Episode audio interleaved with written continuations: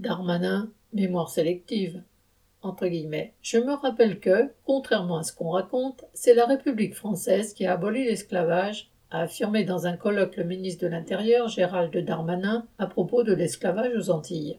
Il y a là une présentation partielle et tendancieuse qui ignore le fait que les esclaves ont d'abord eux-mêmes conquis leur liberté, les armes à la main.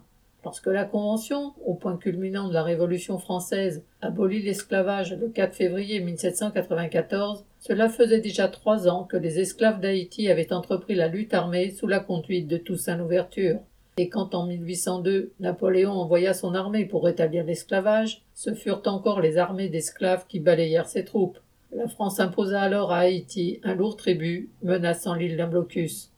En Guadeloupe, la France, comme dirait Darmanin, n'accepta pas longtemps l'abolition proclamée par la Convention. Napoléon envoya là aussi des troupes, qui parvinrent à rétablir l'esclavage en massacrant 600 personnes. Ce n'est qu'en février 1848 qu'il fut finalement aboli. Encore fallut-il que les esclaves se mobilisent pour éviter tout retour en arrière Inquiets des lenteurs du gouvernement français, ils se soulevèrent et forcèrent les gouverneurs de Martinique et de Guadeloupe à proclamer l'abolition avant même l'arrivée du décret. Le gouvernement français, de son côté, indemnisa les anciens propriétaires d'esclaves.